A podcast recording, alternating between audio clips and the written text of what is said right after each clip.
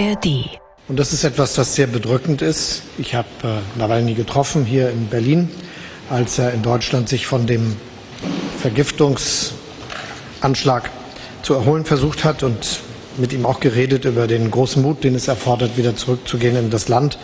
Und wahrscheinlich hat er diesen Mut jetzt bezahlt mit äh, seinem Leben. Die Nachricht vom Tod des russischen Oppositionspolitikers Nawalny hat nicht nur bei Bundeskanzler Scholz Bestürzung ausgelöst. Auch in anderen Ländern ist man schockiert. Viele Politiker werfen Putin und dem russischen Justizsystem einen politischen Mord vor.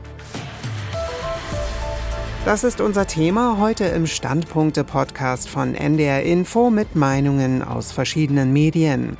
Heute ist Samstag, der 17. Februar und ich bin Marei Beermann.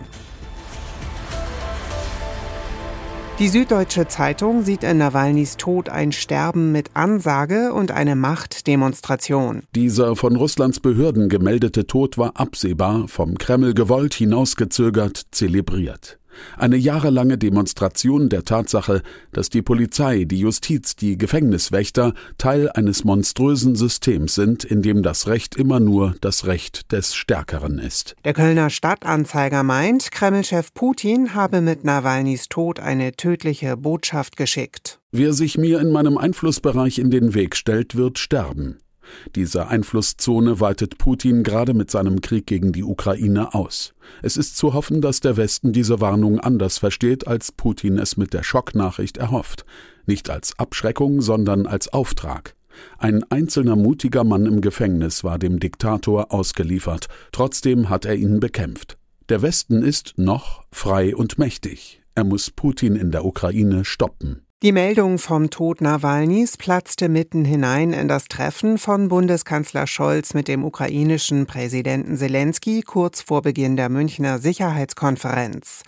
Die beiden Politiker hatten sich in Berlin getroffen, um ein bilaterales Sicherheitsabkommen zwischen beiden Ländern zu unterschreiben.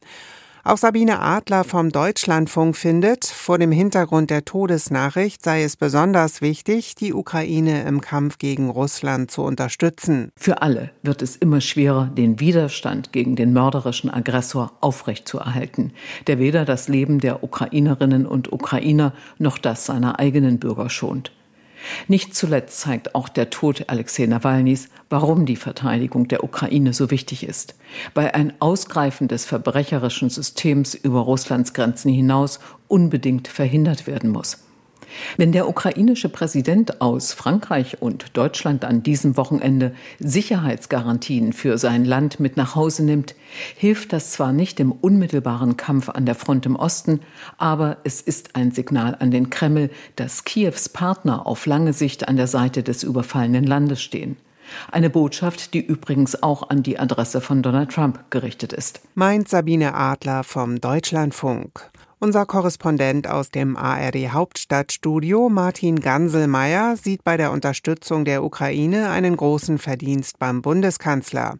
Er meint, Scholz sei zwei Jahre nach Kriegsbeginn in eine wichtige Führungsrolle gewachsen. Während sich andere EU-Länder als Ankündigungsweltmeister entpuppten, hat der Bundeskanzler nach anfänglichem Zögern verlässlich geliefert. Innenpolitisch hat Olaf Scholz aufgrund des desaströsen Erscheinungsbildes seiner Ampel zu Recht viel Kritik eingesteckt.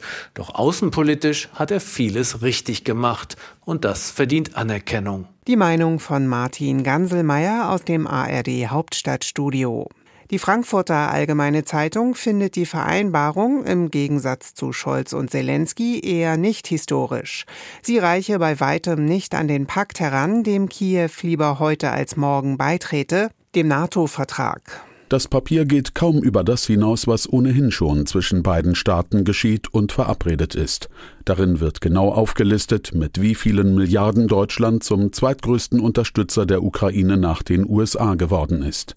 Doch könnte Berlin Washington nicht ersetzen, wenn es den Republikanern weiter nur um den Sieg in der Präsidentenwahl geht, nicht aber darum, Putins Vormarsch in der Ukraine und auch über deren Grenzen hinaus zu stoppen.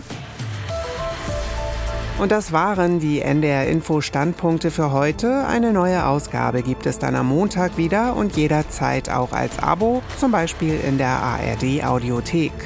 Ein schönes Wochenende wünscht Marei Beermann. Ein Podcast von NDR Info.